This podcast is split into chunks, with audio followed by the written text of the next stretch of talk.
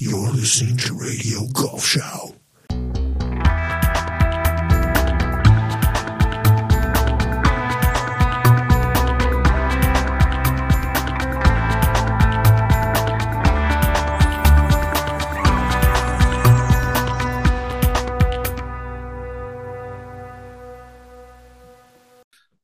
Meine Damen und Herren, liebe Freunde der Golfschau, herzlich willkommen zu einer neuen Episode unserer ersten Episode im Jahr 2024. Mein Name ist Frank Förster und ich freue mich äh, wie immer, dass Sie dabei sind.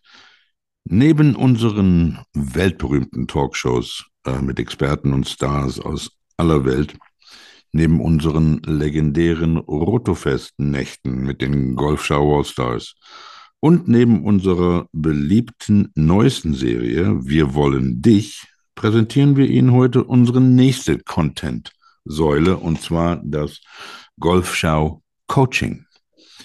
Warum Coaching? Weil wir es können. Wir sind qualifiziert, wir sind zertifiziert und wir haben langjährige Erfahrung.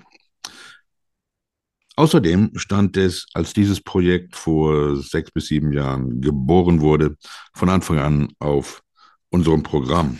Warum jetzt? Gute Frage. In der Welt von heute werden wir ja permanent von diesen Selbsternannten verarscht.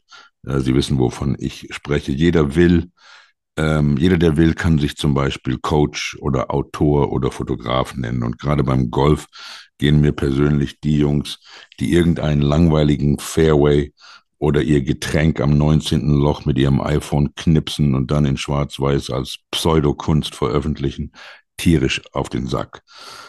Genauso wie diejenigen, die ohne Golf- und Grammatikgrundkenntnisse mit dem Wortschatz eines Grundschülers irgendeinen Wortsalat auf irgendeinem Blog veröffentlichen und sich dann Autoren nennen.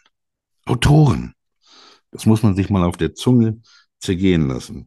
Und bei Coaches ist es leider nicht anders. Ich bin seit 40 Jahren ein Coach und habe die Nase gestrichen voll von diesen Schnorrern, die zu nichts nützlich sind ähm, und als Autoren, Fotografen oder Coaches rumlaufen. So, ich habe fertig damit und jetzt erstmal zum Thema.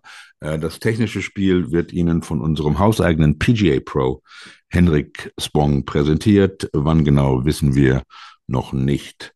Äh, deswegen werde ich anfangen und Ihnen in dieser ersten Golfschau Coaching Staffel, nenne ich es mal, die Grundlagen der Golfpsychologie nahezulegen.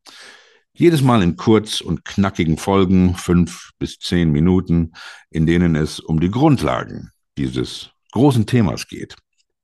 So, lassen Sie uns anfangen. Und zwar mit Motivation und Antrieb. Was motiviert uns? Was treibt uns an? Was ist Motivation? Was ist Antrieb?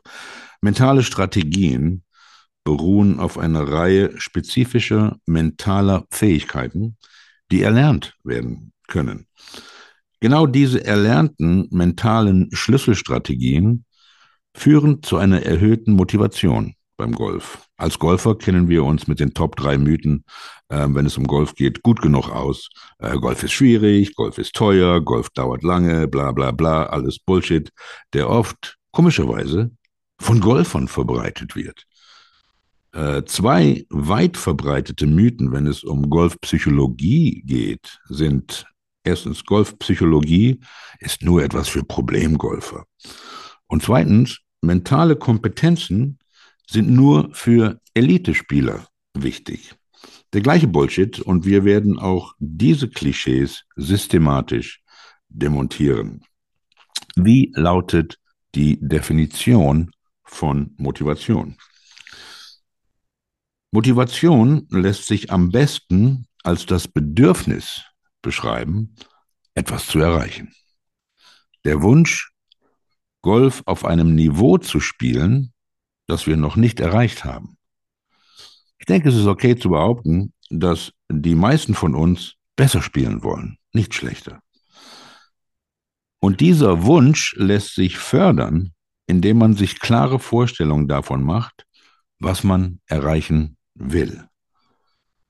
Was man erreichen will. Es ist, es ist wichtig, äh, hier starke Wörter wie wollen und nicht wischiwasche äh, wischiwaschi Hoffnungs Hoffnungswörter wie möchten zu benutzen. Wollen heißt nichts anderes, als wir haben einen Plan, eine Vision.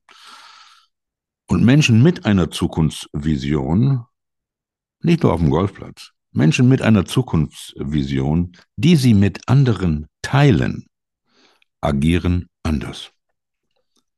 Sie haben einen Sinn und einen Zweck für ihr Golfspiel und sie vertrauen sich denjenigen an, die ihnen helfen können, ihre Ziele zu erreichen. Vertrauen. Ich persönlich bin ein großer Fan des äh, Mentorings, ähm, ein Konzept, das auf die Figur des Mentor in Homers Odyssee zurückgeht, in diesem altgriechischen Epos, das rund 3000 Jahre alt ist, vertraut Odysseus seinen Sohn Telemachus der Obhut von Mentor, seinem treuen Begleiter, an, als er in den Trojanischen Krieg zieht. Wir ziehen hier zwar nicht in den Trojanischen Krieg, aber wir brauchen gute Trainer, gute Coaches, gute Mentoren, gute Autoren, gute Fotografen, die uns dabei helfen, unsere Vision zu formen und sie zu ergänzen. Das kann unser Pro im Club sein, muss es aber nicht.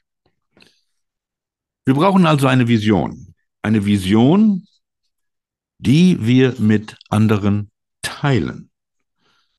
Denn Golfer, die keine Vision haben, machen in der Regel ganz langsam ganz kleine Fortschritte, wenn überhaupt, weil ihnen der Antrieb zum Erfolg fehlt. In direktem Zusammenhang mit Visionen stehen Komfortzonen. Unser Leben, unsere Arbeit und unser soziales Umfeld, an das wir uns gewöhnt haben, die Art der Freundschaften, die wir schließen, oder die Menschen, die wir als Geschäftspartner wählen. Unsere Komfortzone bestimmt den Lebensstil, den wir akzeptieren oder ablehnen.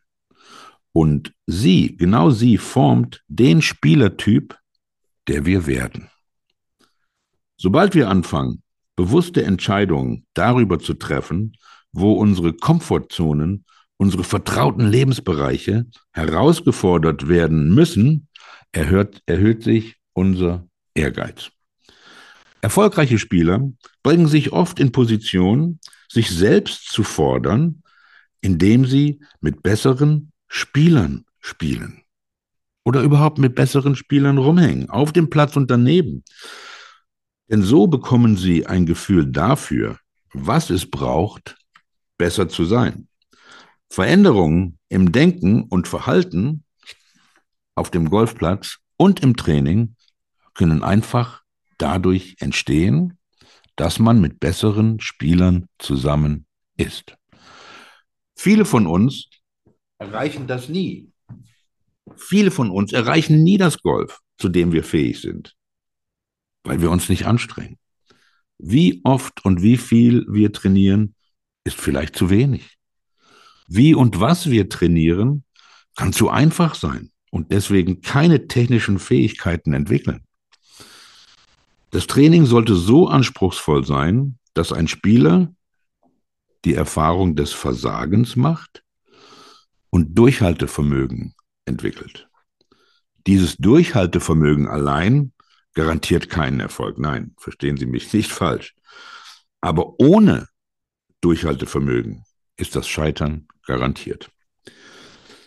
Die eigentlichen Geheimnisse zur Überwindung von Komfortzonen und der Entwicklung von Tatkraft sind also Anstrengung und der Wunsch nach Veränderung.